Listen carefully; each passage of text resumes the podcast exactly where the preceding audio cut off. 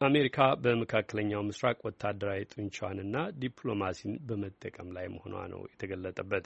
ወታደራዊ ጡንቻዋን በማሳየትም ሆነ ዲፕሎማሲያዊ መፍትሄዎች እንዲኖሩ ግፊት በማድረግ ዩናይትድ ስቴትስ በመካከለኛው ምስራቅ በመካሄድ ላይ ያለው ጦርነት እንዳይስፋፋ ሙከራ ይዛለች።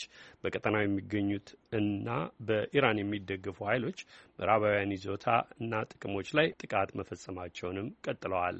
የአሜሪካ ድምጿ ቬሮኒካ ባልደራስ ኤግሊያስ ያጠናቀረችውን የዚህን ዘገባ ዝርዝር እንግዲህ ወልዴ እንደሚከተለው ያቀርበዋል። አሜሪካና አጋሮቿ 36 የሁቲ ኢላማዎችን ባለፈው ቅዳሜ ከደበደቡም በኋላ በሁቲዎችም ሆነ በኢራን በሚደገፉና በመካከለኛው ምስራቅ በሚንቀሳቀሱ ሌሎች ሚሊሻዎች ተጨማሪ ጥቃት እንደማይኖር በእርግጠኝነት መናገር እንደማይቻል የአሜሪካው ብሔራዊ የጸጥታ አማካሪ ጄክ ሰለቨን ለኤቢሲ ቴሌቪዥን ተናግረዋል። የድብደባው ዋና ዓላማ ኃይሎቻችንን በማጥቃት ላይ ያሉት በኢራቅና በሶሪያ የሚገኙትና በኢራን የሚደገፉትን ሚሊሻዎችን እንዲሁም የቀይ ባህር የመርከብ ዝውውር ስጋት ላይ የጣሉ ሁቲዎችን አቅም ማዳከም ነው። ድብደባዎቹ የሚሊሻዎቹንም ሆነ የሁቲዎችን አቅም በማዳከም ረገድ ጥሩ ውጤት እንዳስገኙ እናምናለን። እንደ አስፈላጊነቱ እርምጃ መውሰዳችን እንቀጥላለን። ሁቲዎቹ ግን ጥቃታቸውን እንደሚቀጥሉ ዝተዋል። በጋዛ እስራኤል በሐማስ ላይ የምታካሄደውን ጥቃት ለመበቀል እንደሆነም በተደጋጋሚ አስታውቀዋል። በጋዛ የሚገኘው የጤና ሚኒስቴር እንዳስታወቀው እስካሁን ከ27 ሺህ በላይ ሰዎች ሲገደሉ ከ66 ሺህ በላይ ደግሞ ተጎድተዋል። በየመን ሚኒስትር ዴታ የሆኑት ናቢል ሞሸን አቡናሽታን አገራቸው ጥቃትን ለመመከት ዝግጁ እንደሆነች ይናገራሉ። በጋዛ በሚገኙ ወገኖቻችን ላይ ጥቃት፣ ከበባ፣ የዘር ማጥፋት ተፈጽሞባቸዋል። መድኃኒት እንዳይገባላችሁ ተደርጓል።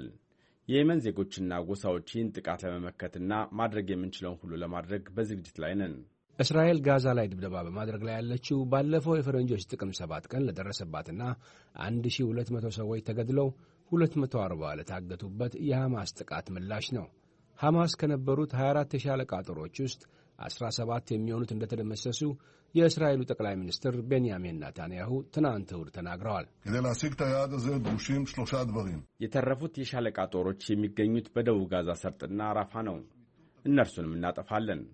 የውጭ ጉዳይ ሚኒስትሯን ለተጨማሪ ጉብኝት ወደ ቀጠናው የላከችው አሜሪካ ለግጭቱ ዲፕሎማሲያዊ መፍትሄ ለማምጣት ጫናዋን በመጨመር ላይ ነች።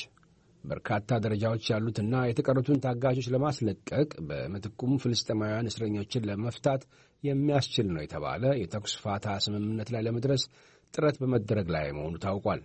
የጸጥታ አማካሪው ጄክ ሰለቨን ፕሬዚደንት ጆ ባይደን በማድረግ ላይ ስላሉት ጥረት ይናገራሉ።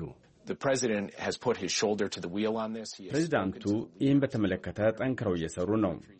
በድርድሩ ሂደት ዋና ተዋናይ ከሆኑት ከቃጣርና ግብፅ መሪዎች ጋር ተነጋግረዋል። ከእስራኤል ባለሥልጣናትም ጋር በተከታታይ በመነጋገር ላይ ነን። ታጋቾችን ወደ ቤተሰቦቻቸው ለመመለስ የሚያስችለውን ስምምነት ሐማስ መቀበል አለበት። ስምምነቱ በእርግጠኝነት የሚፈጸምና የጊዜ ሰሌዳም የተቀመጠለት እንዳልሆነ ሰለቨን አጽንኦት ሰጥተው ተናግረዋል። የጸጥታ አማካሪው አስተያየት የመጣው ከጋዛ የተፈናቀሉትና በራፋ ድንበር አቅራቢያ የሚገኙት ፍልስጤማውያን ከፍተኛ የተስፋ መቁረጥ ውስጥ መሆናቸውን የተባበሩት መንግስታት ድርጅት ባለፈው አርብ ማስጠንቀቁን ተከትሎ ነው።